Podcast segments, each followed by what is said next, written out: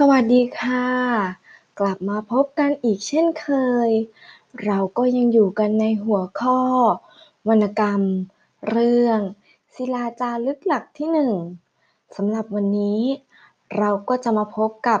ศิลาจารึกหลักที่หนึ่งกับการสะท้อนสังคม ทุกคนเคยได้ยินประโยคนี้ไหมคะ วรรณกรรม เป็นคันช่องส่องสังคม ซึ่งความสัมพันธ์ระหว่างวรรณกรรมกับสังคม ไม่เคยแยกออกจากกันได้เลยค่ะ ซึ่งมันจะอยู่ควบคู่กันอย่างแนบแน่นมาเป็นระยะเวลาที่ยาวนาน เพราะคนที่สร้างงานเป็นวรรณกรรมนั้น เป็นคนในสังคม ฉะนั้น คนในสังคมก็ย่อมจะเอาสิ่งที่เกิดขึ้นในสังคม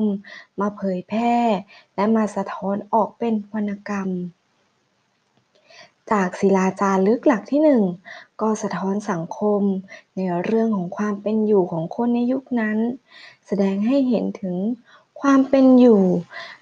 การเมืองการปกครอง ในการปกครองแบบพ่อปกครองลูก แสดงให้เห็นถึงกษัตริย์ เอาใจใส่ในความทุกข์ความสุขของประชาชน ความศรัทธาและความเชื่อของชาวเมืองสุโขทัยที่มีการทำบุญรักษาศีลอยู่เสมอ ซึ่งแสดงให้เห็นถึงการสะท้อนของวรรณกรรมที่สะท้อนสังคม ซึ่งก็มีการถ่ายทอดมายังยุคปัจจุบันค่ะ